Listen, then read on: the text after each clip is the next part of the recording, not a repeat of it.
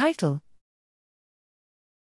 Activation of prefrontal parvalbumin interneurons ameliorates treatment resistant working memory deficit even under continuous antipsychotic treatment in a mouse model of schizophrenia. Abstract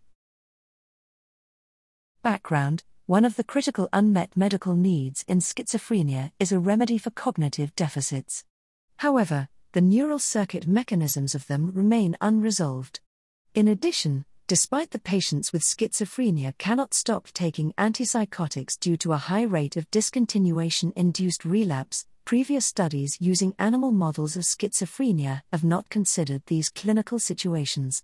Methods Here, we employ multidimensional approaches, including histological analysis in the prelimbic cortex, LCMS/MS based in vivo dopamine D2 receptor occupancy analysis for antipsychotic drugs, in vivo calcium imaging and behavioral analyses of mice using chemogenetic manipulation to investigate neural mechanisms and potential therapeutic interventions for working memory deficit in a mouse model with chronic phencyclidine PCP administration that resembles the schizophrenia symptomatology.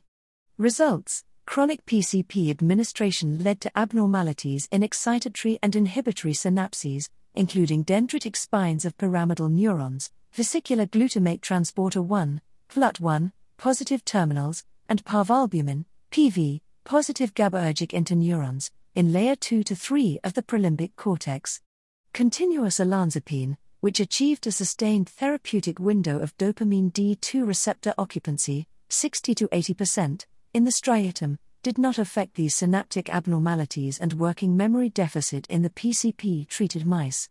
We found that the selective prelimbic PV activation, using HM3DGQ DREADD system confirmed by in vivo calcium imaging, restored working memory deficit, even under continuous olanzapine treatment. Conclusions our study raises a possibility that intervention in prefrontal PV neurons leads to an add on therapy to antipsychotics targeting amelioration of treatment resistant cognitive deficits in schizophrenia.